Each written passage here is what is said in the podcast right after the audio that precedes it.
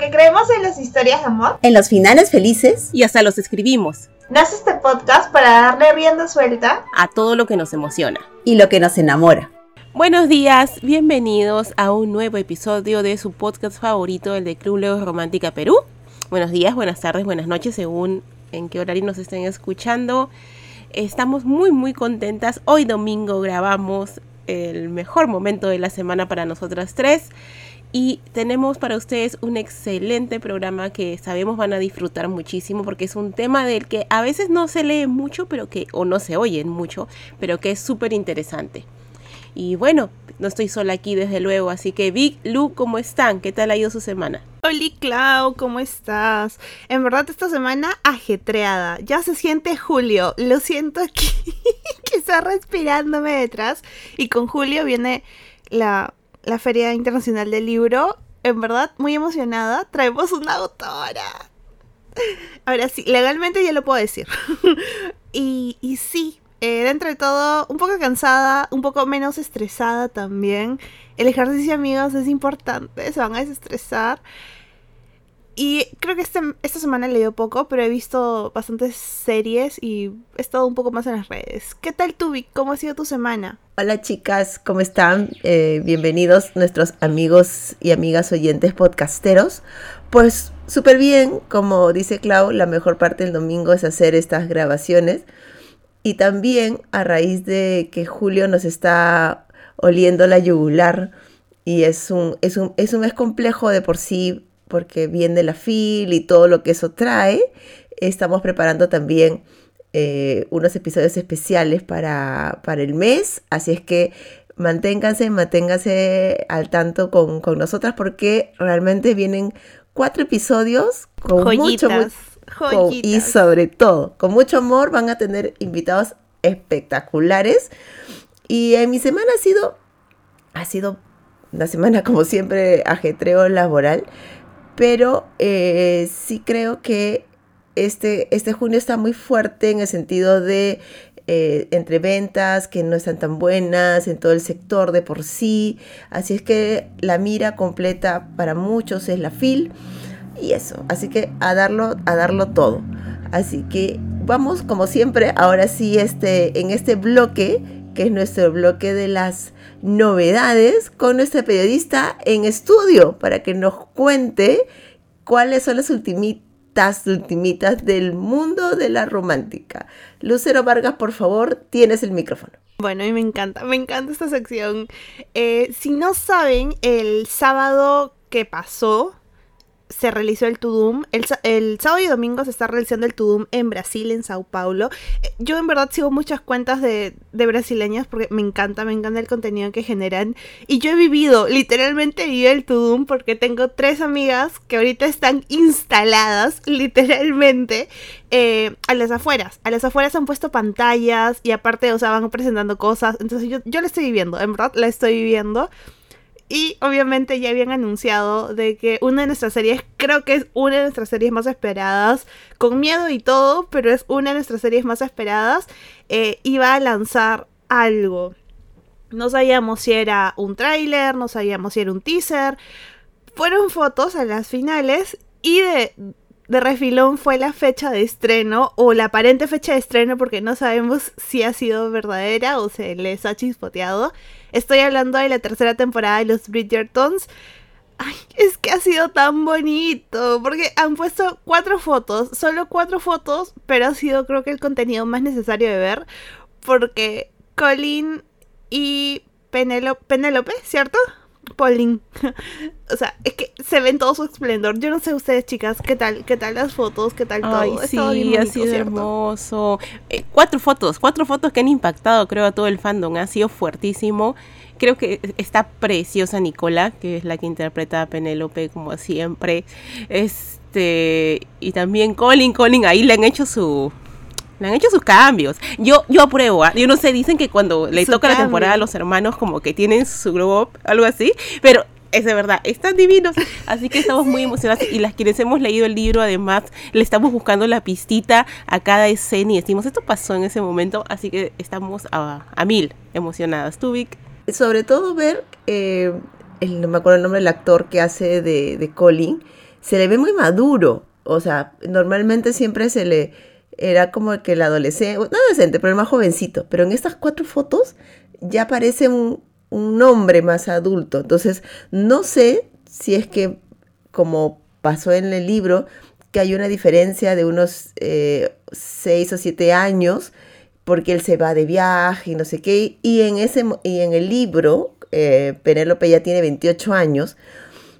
Pero veo, eh, más bien en la actriz, en, Nicola la veo igual de rebosante, igual de, está guapísima, pero a él lo estoy viendo no, no mayor de, o sea, se le ve más adulto. Más maduro. Sí, ya dejó esa imagen de, de, de, de, chico peligroso de que, nos quisieron vender en la serie, ¿no? Que era como que el, el chivolo que viene y dice, ya, ya, ya, vamos a ver a con, con, quién salgo en esta, en esta fiesta, ¿no? No, se nota, se nota y se nota mucha tensión. ¿Cómo puede ser que unas fotos te muestre tanto? Qué alucinante. Totalmente, totalmente. Luke Newton, perfecto para el papel y obviamente... Luke, ¿verdad? Luke el, el, look mediterráneo que le han dado, perfecto también. Uh, sí, así que bueno, ustedes saben que yo tengo mucho temor, pero igual vamos a disfrutar la serie. Lo más probable, y esperemos que se pueda, es que al menos veamos el primer capítulo juntas y hagamos un, eh, hablemos en ese instante. Ya veremos qué pasa para esa época, para, para esos meses, pero feliz de ver la historia. ¿Qué más, Lu? ¿Qué más hubo interesante? Prosiguiendo con el eh, hubieron bastantes noticias, amigos. Yo solamente les voy a decir las, las dos, o sea, aparte de los Bridgerton, dos más que me llamaron mucho la atención. Yo soy muy fan de Avatar, The Last Air, Airbender. Avatar, el último maestro del aire. Eh, si no saben, Netflix está volviendo a hacer un live action de, de esta serie animada. Eh, también tienen mangas y demás. o bueno, historias gráficas y demás. Pero eh, la primera, el primer live action para mí nunca sucedió. Lo tengo borrado de la mente porque eso, eso no fue, no estaba bien. Eh, le tengo mucha fe a este, se estrena el 2024, no han dicho fecha exacta, pero las fotos de los personajes es que sí se han dado la chamba de, de hacer lo más similar posible, así que mucha fe, mucha fe. Eh, la tercera noticia que en verdad le había pasado por desapercibida no es si es, eh, no es, si es que mm, Anita me dice, Lucero, tienes que ver esta serie la que se va a estrenar. Se llama Los Tres Cuerpos, me parece. Y eh, se, estrena el próximo año, si estoy bien. Está basada en una trilogía de ciencia ficción, pero ciencia ficción de la dura, porque quien la escribe es un científico. Y habla como que de tres tres espacios distintos. El planeta Tierra, eh, un planeta más y un lugar más. Es bien enreversado. Van a ver el tráiler, no van a entender nada. Así que les, les invito a entrar a TikTok, a sumergirse en muchas personas que han hecho el análisis eh, de la novela con lo que han mostrado en el tráiler, porque está bien interesante en verdad. Y esas serían todas mis noticias del Tudum. Aseguro de que hoy habrán más. Posiblemente las colguemos ya en, directamente en la cuenta de, Instagram si es que eso sucediese. Así que sí. Vic, tú tienes más noticias, cuéntanos. Una para decirse que esta de los tres cuerpos es una trilogía que, que la ha leído mi amigo Jairo del El Rincón del Escritor. Y vi en sus stories y estaba alucinado porque él decía de que los han, también buscado actores que se parecen mucho a los personajes, que ese es un puntazo. Así que vayan a buscar tanto a Jairo como Vania también del librodicto, me parece que ella también lo ha leído. Porque se, eh, viene, es, una, es una trilogía de ciencia ficción dura, como dice Lu, pero yo creo que vale la pena entrar en ese tipo de historias porque son muy, muy, muy interesantes. En el otro tema que va más eh, de mi lado eh, madre de Armis, en el, hace un par de días anunciaron la traducción al español del libro Beyond the Story, Crónica de los 10 años de BTS. En inglés sale en julio, el 9 de julio, y Random, o Penguin Random House Perú, en sus historias y en Twitter, ah, promete que salga en septiembre. Y yo la verdad, yo espero de que le den que no, no solamente que lo traigan en septiembre, sino que traigan cantidades de libros, porque no tienen idea, no tienen idea la cantidad de armies que hay en el país. Es que en serio, no, no tienen idea, no solamente adolescentes, gente grande, yo soy un adulto mayor y de todas maneras me voy a comprar el libro, así es que esperemos que, que traigan grandes cantidades y, y, eso, yo estoy muy, muy contenta. Y haciendo un paréntesis, una amiga se llama Perlita, está en estos momentos en Corea y también como Lu está viviendo eh, lo de Netflix, nosotros estamos viviendo con ella también casi en, en, en directo todo su tiempo yéndose a Corea porque ha pasado de, de Lima a México ha estado 18 horas en el aeropuerto, de ahí de México a Japón ha estado 7 horas y de ahí de Japón a Corea y justo me decía que el día viernes ella no lo ha sentido porque pasó de jueves a sábado. Así que eh, tiene, ha sido una experiencia bien chévere, viajar siempre es una gran experiencia, sobre todo irse a, a lugares así extremos que este, feliz por eso. Claudia, tenemos un, también una noticia que no ha sido tan bonita, pero que también tenemos que comentarla con nuestros una noticia muy, muy triste en realidad, porque en la semana, que fue el 8 de junio, si no me falla la memoria, nos este, reportó la noticia del fallecimiento de Julie Garwood. Julie Garwood es una autora de novelas románticas, fue una autora de novelas románticas muy, muy respetada, muy querida, un referente del género en realidad. Este, creo que todos los lectores de novelas románticas en algún momento hemos leído, aunque sea una de sus novelas. Yo recuerdo con mucho cariño Lady Joanna porque ella se especializaba en romance histórico.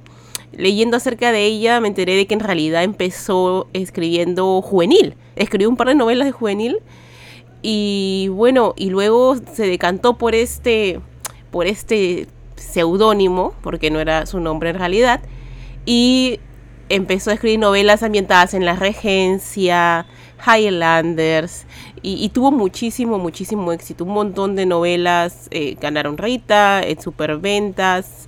Em, fue una autora que es una gran referente para las autoras actuales, digámoslo así, incluso, ¿no? Julia Quinn, Lisa Kleypas. Las imagino a ellas empezando y leyendo precisamente a personas como Julie Garwood. Así que nada, queríamos hacernos seco aquí para hacerle ese pequeño homenaje, esa mención aquí en el club. Y nada, eh, las invito a leer su obra. Tiene novelas muy lindas, muy lindas. Obviamente eh, fueron escritas en la época en la que fueron escritas y aún así creo que leídas en la actualidad puede sacarse muchísimas cosas de ellas. Se documentaba tremendamente, que es algo que siempre se aprecia. Y Actualmente tenemos eh, reediciones, son bastante sencillas de conseguir porque Selecta ha reeditado varias novelas de maestras del género que se le considera, entre ellas Julie Garwood. Están en digital, buenos precios, así que puede ser ocasión para que conozcan su obra si no la conocen aún o adquieran nuevas ediciones si así quieren, que es lo que yo tengo en la mira. Así que nada, esa ha sido nuestra noticia un poquito triste de hoy. Creo que la mejor manera de homenajear a los escritores que ya no están es precisamente leyéndolos. Y bueno, entonces cerramos, creo, este, este bloque de novedades y volvemos en el segundo con... Entramos en materia de qué va exactamente este episodio. Nos vemos en un minuto. Síguenos en nuestras redes sociales como Leo Romántica Perú. Para participar del club pueden unirse a nuestro canal de Telegram mandándonos un DM donde les enviaremos el enlace. Bienvenidos nuevamente al bloque 2, donde vamos en esta ocasión a hablar sobre los premios literarios de la novela romántica. Pero para ponernos un poco en contexto, ¿qué rayos es un premio literario? Porque estoy seguro que muchos han escuchado ahora en, en particular por ejemplo, con lo de Cien Cuyes, el premio Alfaguara, o escuchan el premio Nobel de literatura, o escuchan cualquier otro premio y dices, bueno, ¿y para qué le sirve a una persona concursar a un premio literario? Bueno, para ponerse en contexto, es, un, es una distinción que va dentro de una actuación literaria, de un texto literario. Eh, lo suelen eh, tener o, hacer las eh, instituciones en algunos casos privadas, algunas del Estado, asociaciones, academias importantes, y para generar nuevos autores o para empujar a grandes autores nobles que necesitan esto para ser reconocidos fuera de su lugar de origen en su mayoría. hay premios chicos, hay premios medianos y grandes. Y dentro de la novela romántica también hay muchos premios, pero hay tres sobre todo que son sumamente importantes y que han marcado para muchas autoras un gran reconocimiento. Uno porque salieron del, lado donde están y fueron posiblemente por esos premios traducidas a muchos más idiomas y por lo cual uno de ellos es el español que podemos haberlas conocido por ahí. Tenemos, por ejemplo, el RITA, que es el que está dentro de la Asociación de Roma Writer American, si no estoy pronunciando mal los, eh, los nombres, el premio Vergara, que es en español, el, el premio Titania, que está dentro de la eh, editorial de Titania, el premio Arlequín, que está también es dentro de esa editorial, entonces siempre está dentro de una asociación o de un, en este caso, editoriales que también hacen que hay este tipo de participación y los autores puedan eh, obtener este premio. En su mayoría tienen un reconocimiento, además de, la importancia de que sean de este lugar, tienen algún premio económico, en algunos casos tienen hasta un trofeo, pero muchos de los autores les sirve de este catapult para salir y ser mucho más conocidos. En este eh, caso vamos a hablar un poco del Rita, un poco el Vergara, las novelas que nosotras hemos leído porque o ganaron el premio o después nos enteramos que habían sido ganadores de premio, porque para despistadas ya menos también. Así que voy a preguntarle a nuestra autora de estos lares, a Claudia, sobre el, premio. Si yo mal lo recuerdo, Claudia, hace un par de años estuviste con un grupo de autoras leyendo los premios Rita, en, creo que en tema cronológico o algo así. Y sobre todo, como autora, ¿es importante estos premios para ti? ¿Tú cómo lo ves ya en tema más personal? A ver, es muy interesante esto de los premios, sí. E, es una forma que tenemos los autores para obtener un poco de visibilidad, creo yo. También, independientemente de si ganas o no, porque el simple hecho de participar, tener una mención de repente también influye muchísimo. Y, en el caso del Rita particularmente, que mencionabas lo de leerlo, eh, la Hagar, saludos a la Hagar, si alguna nos está eh, oyendo, la Hagar son dos amigas españolas que tienen un blog que se llama Fungirleo con las Hagars, y porque son grandes fans de Outlander, por eso lo de las Hagars. Así que son muy, muy divertidas, tienen iniciativas cada cierto tiempo, sobre todo para como para lo mismo que hacemos nosotros también, ¿no? También revalorar un poco el género, difundirlo y una de sus iniciativas hace unos años fue leer eh, novelas del Rita, yendo por autoras que hubieran ganado. Yo me inscribí un año, fue muy divertido, conocí autoras a las que jamás había leído, pero que son consideradas referentes del género. Catherine Goodwin, la misma Julie Garwood, eh, bueno, Lisa Claypath, Julia Quinn, un poco más contemporáneas. Y fue una gran, gran experiencia y te das unas sorpresas tremendas porque como decía Vic, a veces ocurre que tú, este, que tú lees una novela y te encantó y años después te enteras de que ganó un premio, que fue súper popular en su momento y eso es muy muy interesante porque además te lleva a leer a otras autoras. Y bueno, y en lo que se refiere a mi experiencia personal, como les decía, como autor es muy interesante participar en premios por un montón de factores. Eh, en lo que se refiere netamente, pues, tu papel como escritora y tu em, encuentro con las lectoras, por así decir, definitivamente te da exposición. Pero yo siempre, y he participado en premios de, de estas novelas, de estas editoriales, algunos, siempre lo he visto como un tema de a ver, probarse un poquito a ti misma, yo particularmente lo veo así, yo lo veo un poquito como una prueba personal, llegar a un punto en el que dices, ok, creo que puedo participar en un premio, creo que tengo una novela que podría funcionar para un premio, entonces lo envías y te mueres de miedo, pero aún así es una experiencia muy bonita que yo particularmente recomiendo mucho a las autoras, especialmente para las que tenemos problemas de autoestima, así que sí, definitivamente ayuda un montón. Yo participé en el Vergara en el 2017, si no me equivoco, quedé finalista. Y en el Arlequín también, que fue con La cara oculta de la luna que lo leímos en el club. Así que sí, ha sido una linda, linda experiencia. Aprendes un montón.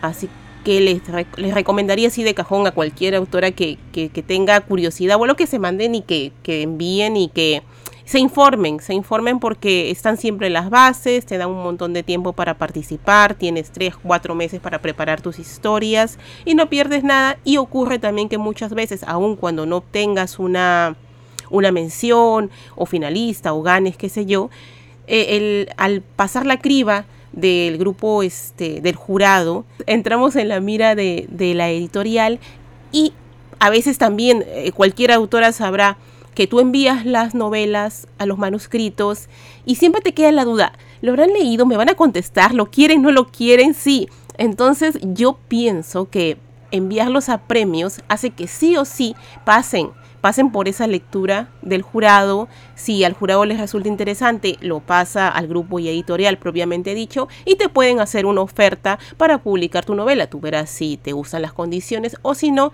pero yo lo considero una buena manera de llegar directamente a la evaluación, que a veces enviando manuscritos tan solo por la cantidad que van llegando a lo largo del año, no siempre te asegura que pues tengas una respuesta, sea sí o no.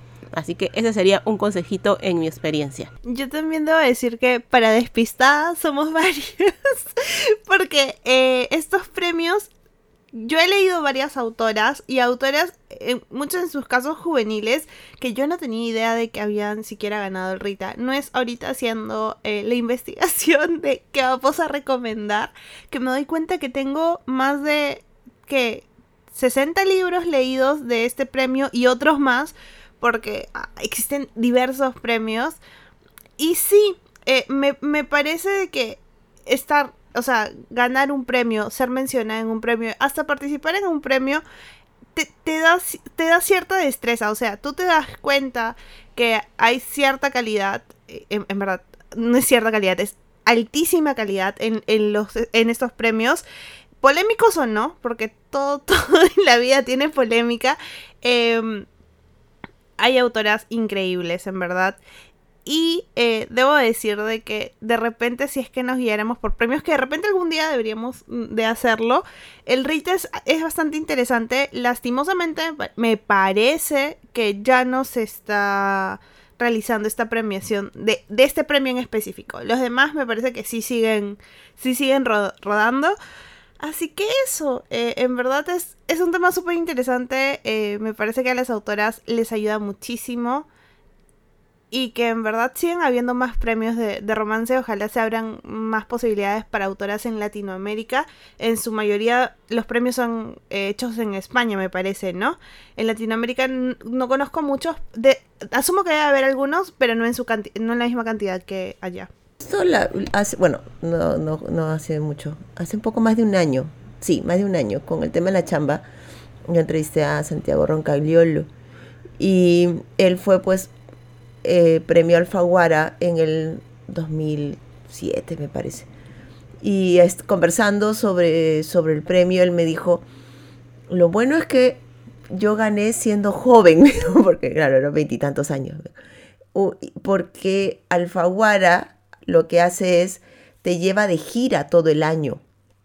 Eh, entonces me dijo, estás de, aeropuerto en aeropuerto, de aeropuerto en aeropuerto.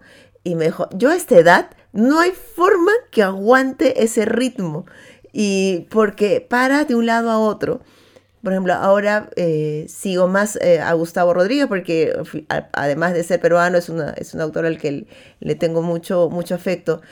Y el brother desde, desde que anunciaron está Lima, México, Argentina.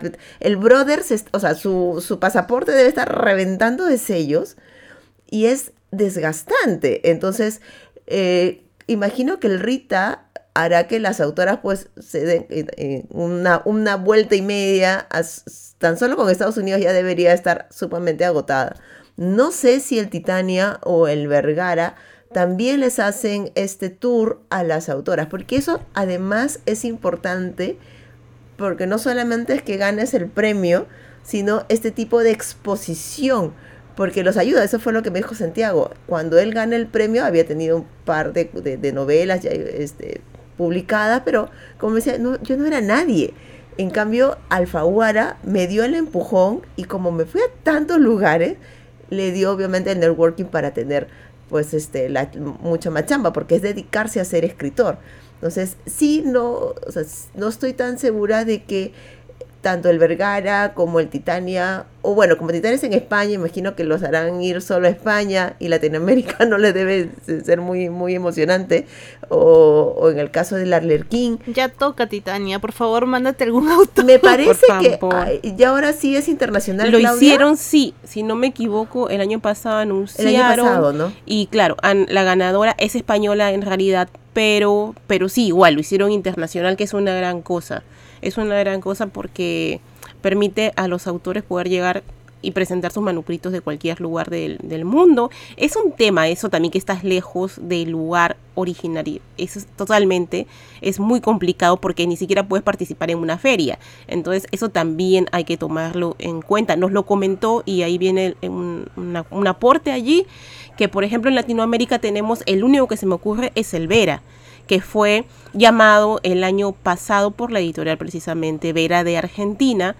Y este, en su momento tuvimos a su editora, si no han escuchado la, la, conversa, vayan, está súper interesante. Y ella nos mencionaba que eh, organizar un premio de esa envergadura en Latinoamérica es complicado, lleva muchísimo tiempo, tanto así que no pueden hacerlo anual. Esperaban hacerlo quizá este año o el que viene, es complicado para ellos hacerlo anual por el volumen de manuscritos y todo esto, que en su momento pues incluso lo pedían en físico. Y hubo una polvareda porque decíamos y de fuera cómo participamos todo el papel que se gasta por favor entonces allí salió bueno hacerlo que llegar en digital pero aún así es mucho trabajo. Ganó una chica argentina en este momento, Valeria Naya, si no me equivoco, con Norte. Y lo mismo que estaba diciendo Vic, eh, entiendo que se le se presentó en la última, en la feria, se le hicieron algunas presentaciones en librerías, pero obviamente si hubiera ganado una autora de afuera, como hacían, es bastante complicadito, requiere una gran organización. Dime, Lu.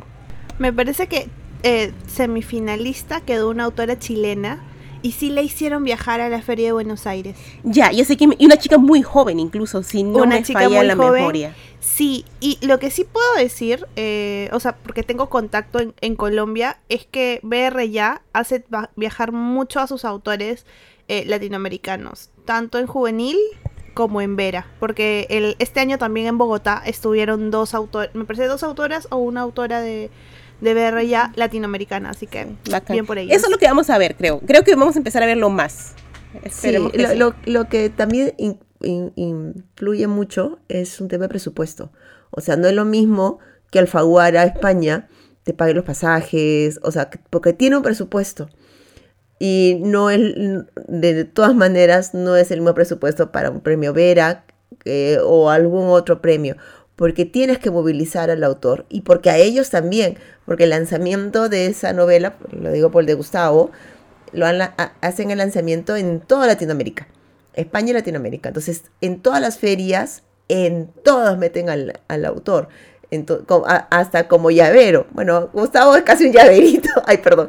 Es adorable el, Gus. Y, y él tiene que ir. O sea, y es agotador. El año anterior que estábamos ya saliendo de pandemia, bueno, saliendo de pandemia, aún estábamos, pero las restricciones estaban eh, bajando un poco, con Alarcón, que es un, también un autor de, es un, él es eh, argentino, que tuvo que, se fue a vivir a Chile, y, y también, o sea, en ese momento en las ferias que ya se iban aperturando, pero es que es viaje tras viaje y el volver a, tenerlos en, en, vista. Entonces, esos viajes cuestan. Y si con la FI es un drama traer un autor, entonces imaginen. Entonces, ojalá que estos premios se den, que haya mucha más participación de, de autores y como lo que venimos acá no solamente es a hablar también del tema, es a recomendarles libros. Así que vamos a preguntarle a Claudia cuál es esa novela romántica con premio para que nos, las, las vaya comentando. en mi caso yo vengo con dos recomendaciones, vengo con dos recomendaciones del, de novelas que he leído. En realidad, como decía Lu, ha sido cuando nos hemos puesto ahí a investigar, a ver qué podemos recomendar, qué hemos leído que hayan ganado estos premios, que nos hemos dado cuenta muchos de que en realidad hemos leído bastantes. Hemos leído bastantes novelas de distintas, de distintos grupos editoriales. Y este, y al contrario, en mi caso he tenido que escoger, tratar de que no nos repitamos. Así que se me ocurren en este momento dos. Una es de romance histórico y otra es de romance. Ah, también es histórico, los dos son históricos. ¡Qué sorpresa! Entonces, este, uno de ellos es del sexto premio Vergara, detrás de la máscara de Adriana Rubens, que es en realidad el seudónimo con el que publica una autora española. Me parece interesante poner una autora que escribe en nuestro idioma. Es una novela que está ambientada en la era victoriana. Trata de una chica que en realidad tiene un origen muy, muy pobre pero que gana de pronto una gran herencia, ¿no? A la par que es adoptada por un lado por una familia bastante acomodada, por el, por el otro gana una herencia, pero es una herencia un poquito complicada porque es lo que sería pues una casa de citas de la época, ¿ya? Prostíbulo. Entonces, ya me entendieron. Entonces, este era exactamente de esa época.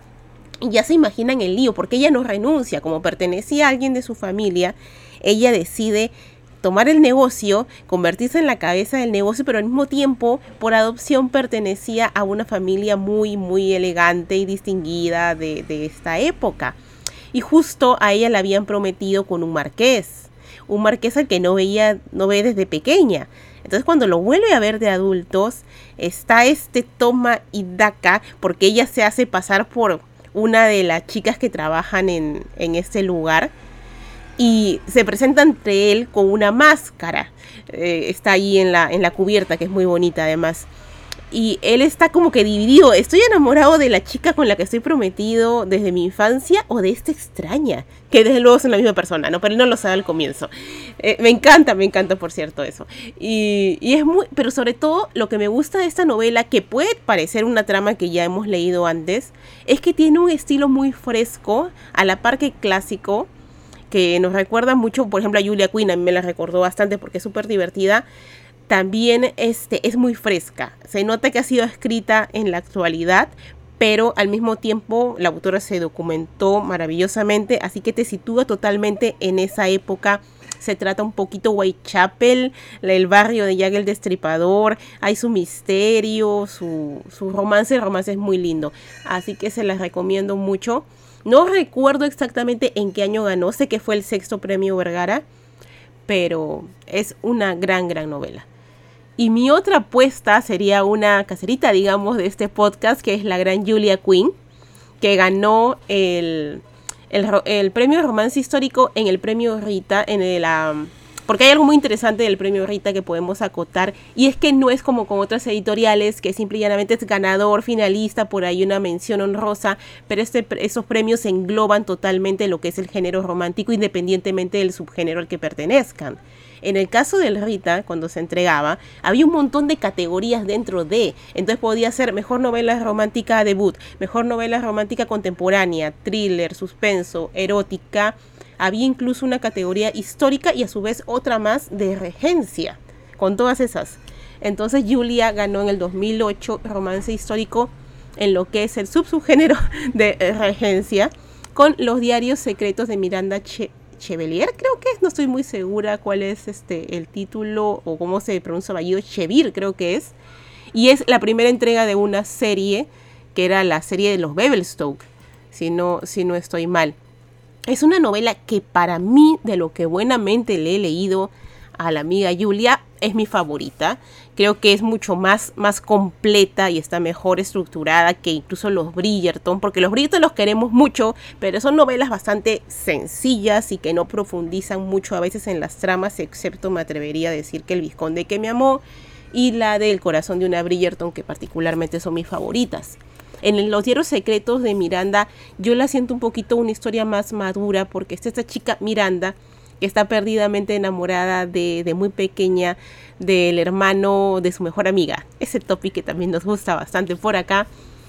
Y, y lo interesante es que ellos son buenos amigos y ella lo ve a él que no es la persona más agradable del mundo. Es un hombre joven, el clásico rico, calavera, que de pronto empieza a tomar muy malas decisiones y empieza a pagar por estas malas decisiones. De modo que cuando ella ya crece y él también empieza a verla de otra forma, ya ha pasado por mucho y con cosas que no lo han convertido en alguien muy muy agradable o muy fácil de entender y sin embargo Miranda tiene una sensibilidad y al mismo tiempo una fortaleza tremenda que le ayuda a entenderlo y como que también al, verse reflejado él en ella, entendido, como que empieza a madurar, empieza a madurar un poco. Es bonita, me gusta mucho la, el crecimiento de él particularmente. Es de esos protagonistas, Nigel creo que se llama él, si no me equivoco, Turner, creo que es un visconde, que,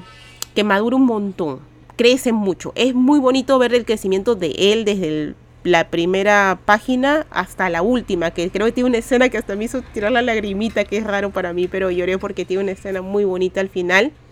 Y Miranda es una tremenda, esas protagonistas que nos gustan, fuertes, inteligentes, acordes a la época, tampoco es este, no parece que, es una contemporánea que la han metido ahí en la regencia, no, aquí no, es una mujer de su época, pero una mujer de su época con cualidades que la hacen extraordinaria. Yo, yo la quiero un montón, es una de mis protas favoritas y bueno, esas serían mis dos recomendaciones. Siguiendo con las recomendaciones, yo también vengo acá con dos. Uno es del premio Vergara y otro es del premio Rita, con mucha diferencia de, años.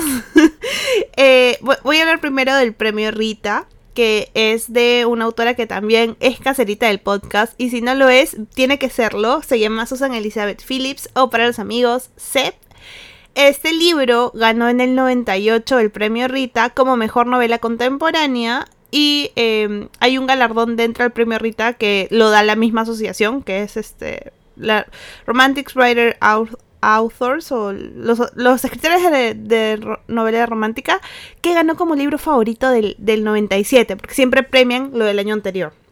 Así que sí, el libro se llama Solo Mío, es el tercero de los Chicago Stars, me parece. Sí, es el tercero de los Chicago Stars. Y tiene mi trope favorito, que es este embarazo por sorpresa. eh, hay que, hay que aclarar que está escrito en el 97, así que tiene muchas cosas de dudosa procedencia, pero la señora lo hace estupendamente. Para quienes no saben de qué va esta novela, eh, la protagonista se llama Jane Darlington. Ella es la física más famosa de todo el país. Y su inteligencia, digamos que le ha costado y mucho, tanto en su vida personal como el desarrollo de su carrera. Entonces eh, se siente un poco frustrada y opacada por su propia inteligencia, digámoslo así. Y eh, este hecho ha, llevado a que tome decisiones un poco extremas porque eh, ya tiene cierta edad, eh, ella siente que, quiere ser mamá y, está en ese tira floja de la maternidad, pero lo que no quiere es que su hija o hijo o posible hija, no sé, le salga tan inteligente como ella porque siente que va a sufrir y, eso no quiere. Entonces le ha pasado mal y lo que está buscando es que eh, se compense, se puede decir, por, por, genética. Esta señora es muy, muy científica y dice, ok, eh, tiene que compensar. Entonces va a buscar, obviamente, con muchos prejuicios, a un deportista. Ahí, ahí, es donde entra el personaje que se llama Cal Bowner, es quarterback de eh, los Chicago Star juega fútbol americano, para los que no sepan qué, es quarterback, es una posición dentro del fútbol americano. Y eh, obviamente ella eh, termina como que medio engañándolo para, para hacer. para que ella se quede embarazada. Lo que no sabe es que el tiro le sale por la culata a, la pobre Jane, Jane porque eh, este chico no es lo que parece.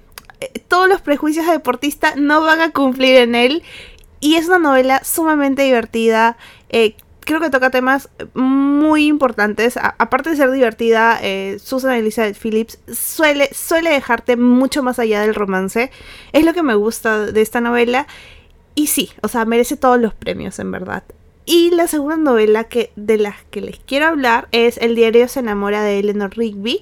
Este también fue premio Vergara, no sé qué número fue, pero fue el que se dio en el 2019.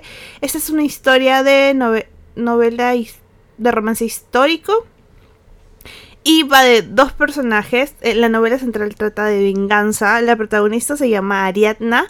Y es como que el la más deseada por la sociedad londinense, o sea, la, la, la que sí o sí se va a casar, la que sí o sí, o sea, tiene todo perfecto, ¿ok? Por otro lado está el protagonista que se llama Sebastián. Él tiene una venganza y el objeto perfecto para cumplir su venganza es Ariadna. Lo que no sabe es que sí, puede ser como que la más deseada de la sociedad y demás, pero no necesariamente em, se va a dejar seducir por él. Entonces es ahí donde comienza a formarse la novela y obviamente acá suele darse la pregunta de, eh, ¿será tan fuerte, em, o sea, su, sentido de venganza de él para destruir la vida de ella o ella caerá en, la seducción de él? La novela es bastante entretenida. Yo debo decir que a Eleanor Rigby la conocí en pandemia. Eh, se, nota que fue muy, muy buen empujón porque en verdad eh, de ahí en adelante me parece que el Penguin la publica un montón. Y eso, esas han sido mis dos recomendaciones. No sé tú, Vic, ¿cuáles nos tienes para esta ocasión? Igual que ustedes, cuando empecé a revisar me di cuenta de que, oh, he leído varias novelas con el premio Rita, sobre todo en el premio Rita. Pero eh, hay una que yo le tengo mucho, mucho cariño porque eh, lo leí por recomendación de, de, una amiga nuestra que se llama Cristina, que fue dentro del inicio de lo que era Leo Romántica Perú, que era del el, rey de Iron King, bueno, el nombre era igual en, español que en inglés, de Julia Kagawa. Y luego me di cuenta de que había ganado en el premio Rita del 2011 como eh, mejor novela New Adult, Young, Adult. Así que esta historia eh, tiene, aparte de la temática de fantasía, tiene una temática interesante porque habla mucho sobre la contaminación, lo, que está haciendo la contaminación en, nuestro, mundo.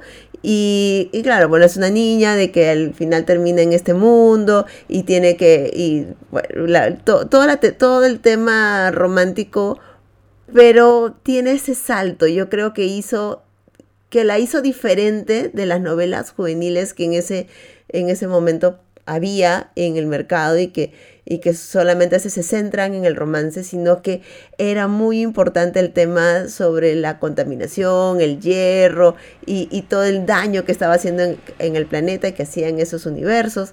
Así que es una, es una historia que yo la recomiendo mucho. Eh, está, está traducido al español, si me falla, con Arlequín. Y, mm, y eh, hubo una época en que, en que lo encontrábamos fácilmente estas historias. No sé si ahora lo es tanto, pero siempre darse una vuelta por, por, este, por los libros digitales. Mientras Lu hablaba, yo estaba buscando solo mío en, en español en Amazon. Lamentablemente solo hay en tapa solamente hay en físico, así que el precio es carísimo, así que recuerden que es bueno aprender inglés para poder leer estas novelas en su versión original porque la puedes encontrar en digital.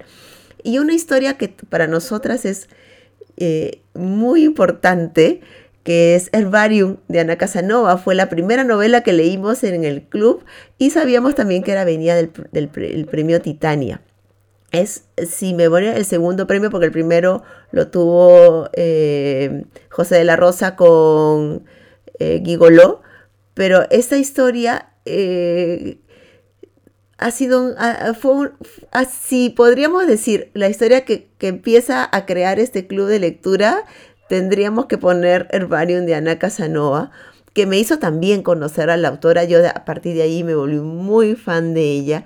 Y también es una novela que va a dos tiempos. Eh, nos cuenta, también hay unos diarios, una, señora que pierde la memoria, hay una niña que se empieza a buscar información y se empiezan a colisionar estas dos, dos historias. Es una novela preciosa. Lo genial de todo es que todavía lo pueden encontrar en físico, lo pueden leer en digital en, la en Amabook, eh, que es la aplicación de Urano, pero creo que si no estoy mal, creo que las tres le tenemos un cariño especial a, Ana Casanova con, con, Herbarium, porque es una, es una historia bonita. Eh, Ana se toma su tiempo para, para e, escribir esta, esta novela, para escribir lo que es el contexto, pero no es que sea lenta de densa, sino que ella necesita que tú como lector te metas en cada momento de la historia a raíz de, conocer a Ana empecé a leer también novelas eh, que ella también tiene, que son, que son románticas, como una especie de chiclis. Y ahí sí, su ritmo es mucho más, este, más ligero, pero en esta creo que ya toma el momento necesario para meterte en la historia y yo le tengo mucho, mucho cariño.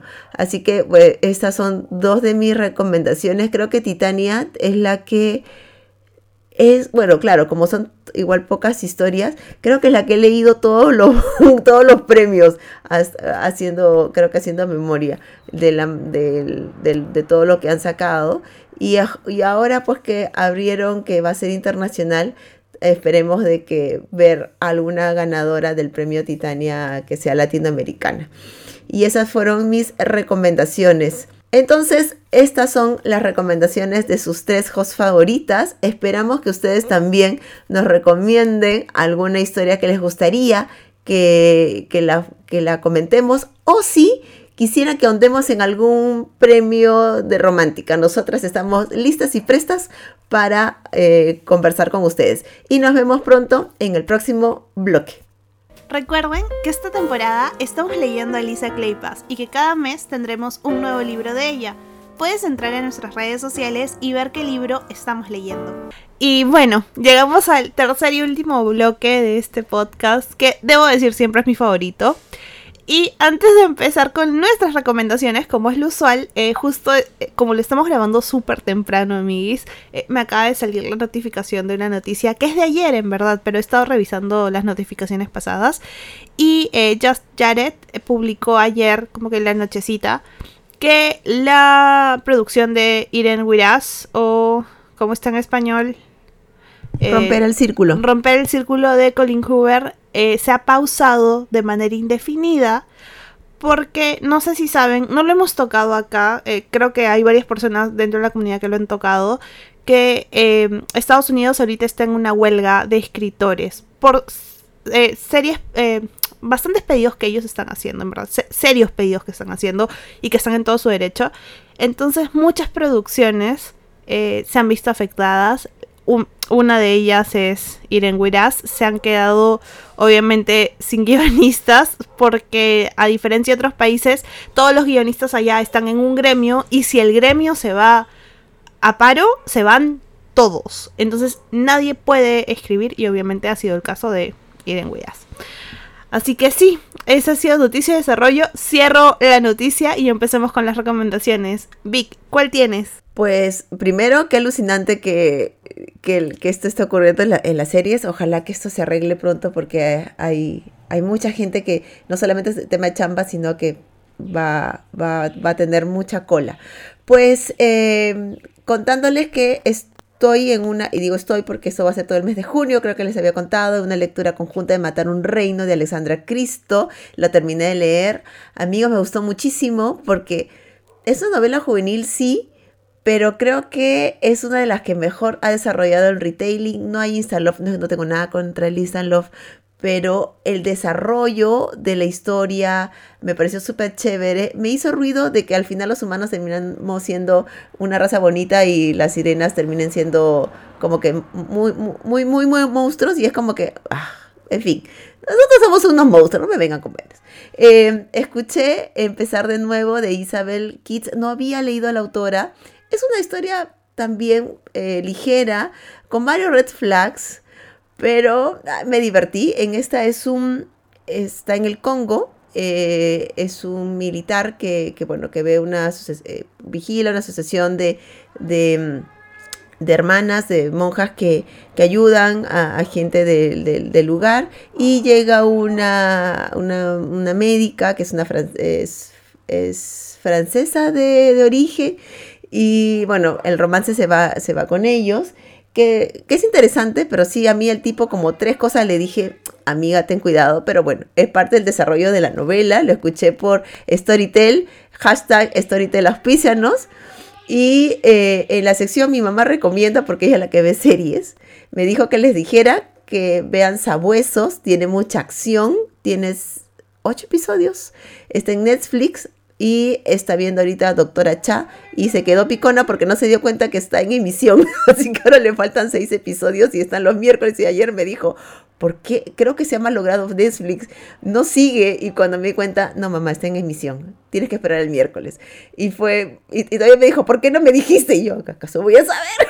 Pero en fin, eso es lo que hay. Y antes de, invitar a mis dos compañeras a, hablar sobre sus recomendaciones, eh, hacer hincapié que estamos en un sorteo de rojo, blanco, sangre azul, de eh, que es parte de nuestra lectura del mes de junio, pero ya cuando lo tengan ya, ya pasó la lectura, pero al final lo vale. Eh, gracias a Penguin Random House Perú. Esas cosas solo ocurren en nuestro podcast.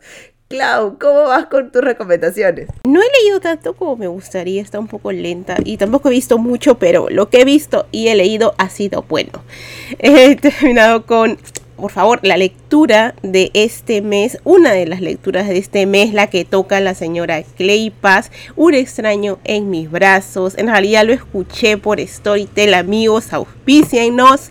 Eh, ha sido una gran lectura. Yo comentaba en Goodreads, bueno, siempre trato de tener ahí como un diario de mis lecturas. Y según vamos avanzando cronológicamente en el orden de publicaciones de Lisa con esta iniciativa de Club para leerlo así, más me voy encontrando con la Lisa que me gusta ahorita. La que quiero, la que es mi diosa, ella, ya la tengo ya mapeadita. Y aquí creo que es una gran novela, es este, muy bonita, que está este hombre que regresa de la India y su mujer que, está aquí en, bueno, que está en Inglaterra y que no tenía una buena relación con él, de pronto dice, ¿y este quién es? ¿Y este quién es? No, eh, porque ve muchas cosas en él que no, no reconoce del hombre con el que se casó. Y el desarrollo es hermoso, la forma en que su relación este va creciendo, cómo describe Lisa a los personajes, los matices que les da, cómo va creando una historia para cada uno de ellos independientemente de, su historia de amor. Es muy bonito. Yo, yo estoy enamorada de esa historia, me gustó bastante, me gustó el personaje masculino, Hunter.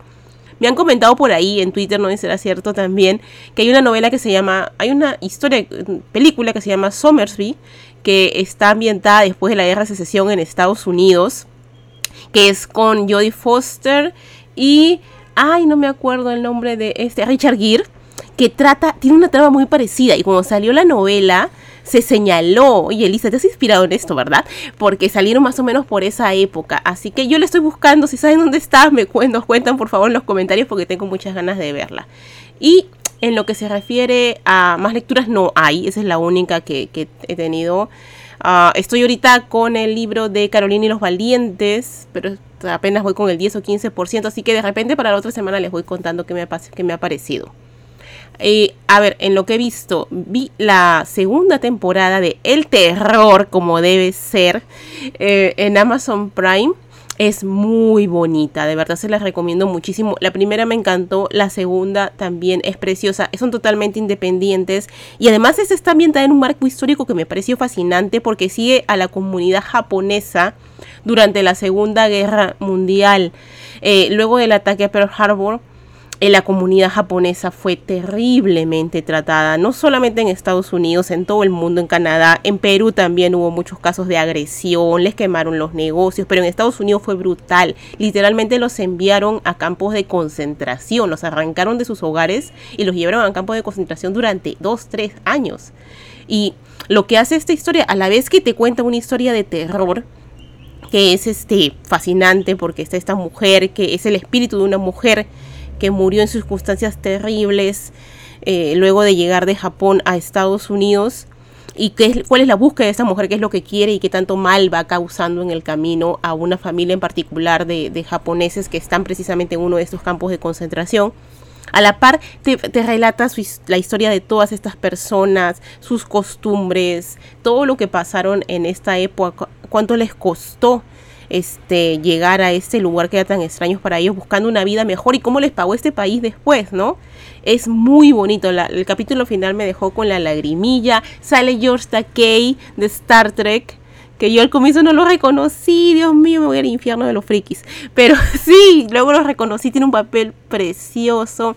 Es muy bonita, muy conmovedora. Si les gustan esta clase de historias, si les llama la atención de repente la cultura japonesa que aquí está súper presente, creo que hablan más en japonés que en inglés, de verdad, no se lo pierdan, es muy, muy bonita.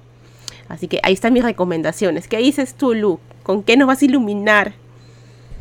Yo también debo decir que esta semana, como mencioné al inicio, no he leído mucho. Lastimosamente no he leído mucho, pero igual que tú, terminé Un extraño en mis brazos de Claypass. No recordaba, como siempre digo, no suelo recordar tanto las novelas de Elisa Claypass, es como un volver a leer y me vuelven a encantar. Debo decir que se me soltaron lagrimitas y, y se me calentó el corazoncito, sobre todo con las escenas del niño que adoptan, que es parte de la novela. No es spoiler, amigos, va desde el inicio esto, ¿ah? Súper, súper tierna esa parte. Eh, ya, esperando a, que sea el último domingo del mes para poder discutir, pero sí. Eh, por otro lado, lo que sí he visto es varias series. Eh, Netflix ha sido mi amigo esta semana. Y vi The Real Has Come, eh, no me acuerdo cómo está en español, está en Netflix, está en emisión, así que dile a tu mamá, Vic, que no le empiece. Ya terminó en Corea, son 20 capítulos me parece, pero en Netflix van por el cuarto, así que no, no, no, que no lo empiece aún. es muy buena, es muy buena esta serie. La empecé porque una amiga puso en Instagram o en TikTok como que la escena de dos personajes peleándose por la paternidad de un niño. Yo dije, ¿qué está sucediendo? Esto en Corea, porque ya creo que los dramas van avanzando con la época. Antes, ¿qué se iba a ver una escena? O sea, ¿qué se iba a hablar siquiera de sexo en, un drama o, maternidad? Era muy raro. O sea, los coreanos es verdad que el, romance es súper lindo y demás, pero son muy reservados. Eh, los primeros dramas que hemos visto han sido como que muy, este, ay, ¿cómo se dicen? Muy, pegaditos a la antigua. O sea, ni besitos habían. Se agarraban la mano y eso era wow, el gesto, ¿no? Ahora los coreanos ya, ya se están americanizando, diría. Y esta, bueno, este drama en sí eh, trata de una profesora que eh, queda embarazada. Queda embarazada y justo el día que le va a contar acerca del embarazo al, chico con el que está saliendo, que ni siquiera es, es, bueno, era su prometido, vamos a decirlo así, pero no era su esposa ni nada, se da cuenta que le está engañando. Entonces nunca le termina de contar que está embarazada y por circunstancias de la vida va a una clínica de ginecología y se conoce este personaje que es el ginecólogo que por circunstancias de la vida, como siempre los dramas increíbles, hacen que este doctor eh, de alguna manera se vea comprometido con ella porque ella de casualidad, sin querer, le raya el carro pensando que era el carro del ex y le dice, eres un infiel, que te vayas al infierno y diez mil cosas más. Y por esa gracia, él termina cortando con su prometida de años. Y obviamente su familia, que era una familia respetable y millonaria, también terminan echándolo y cortando raíces.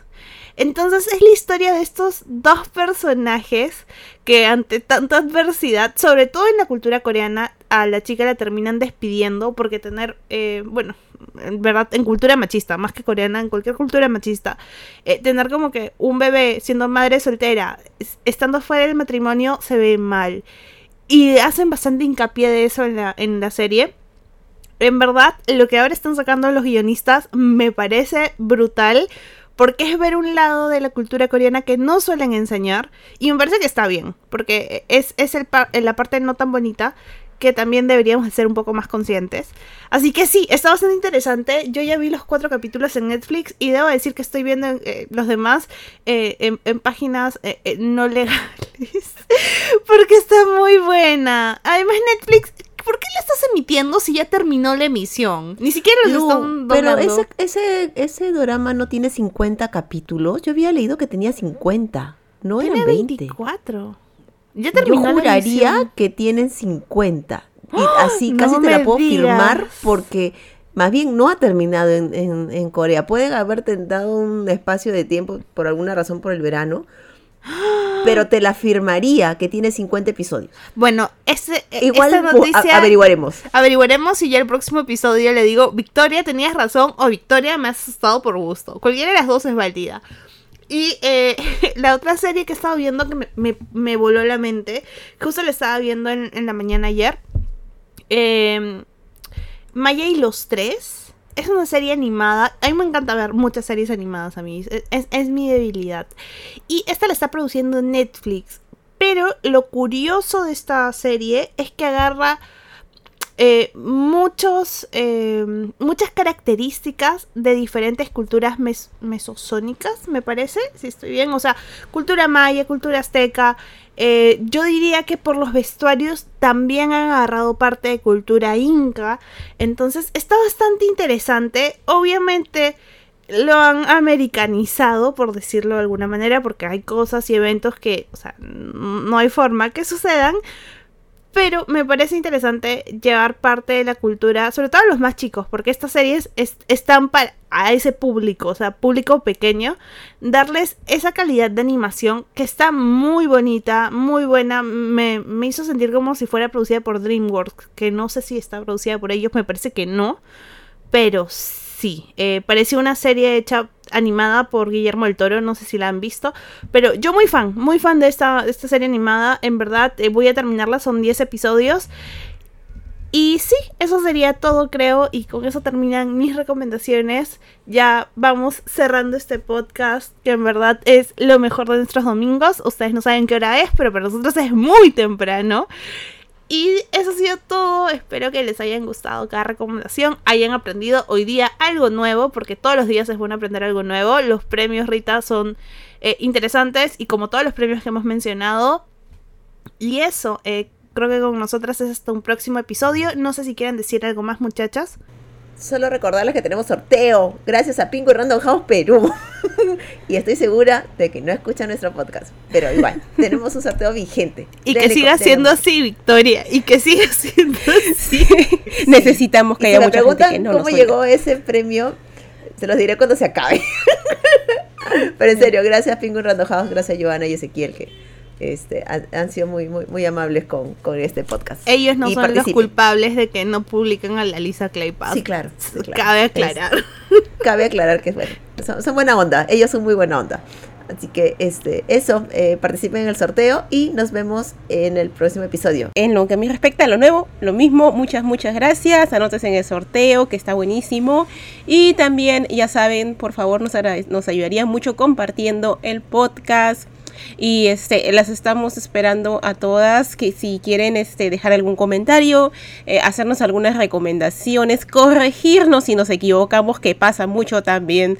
Así que estamos siempre al pendiente. Gracias nuevamente por estar allí y nos oímos pronto en un nuevo episodio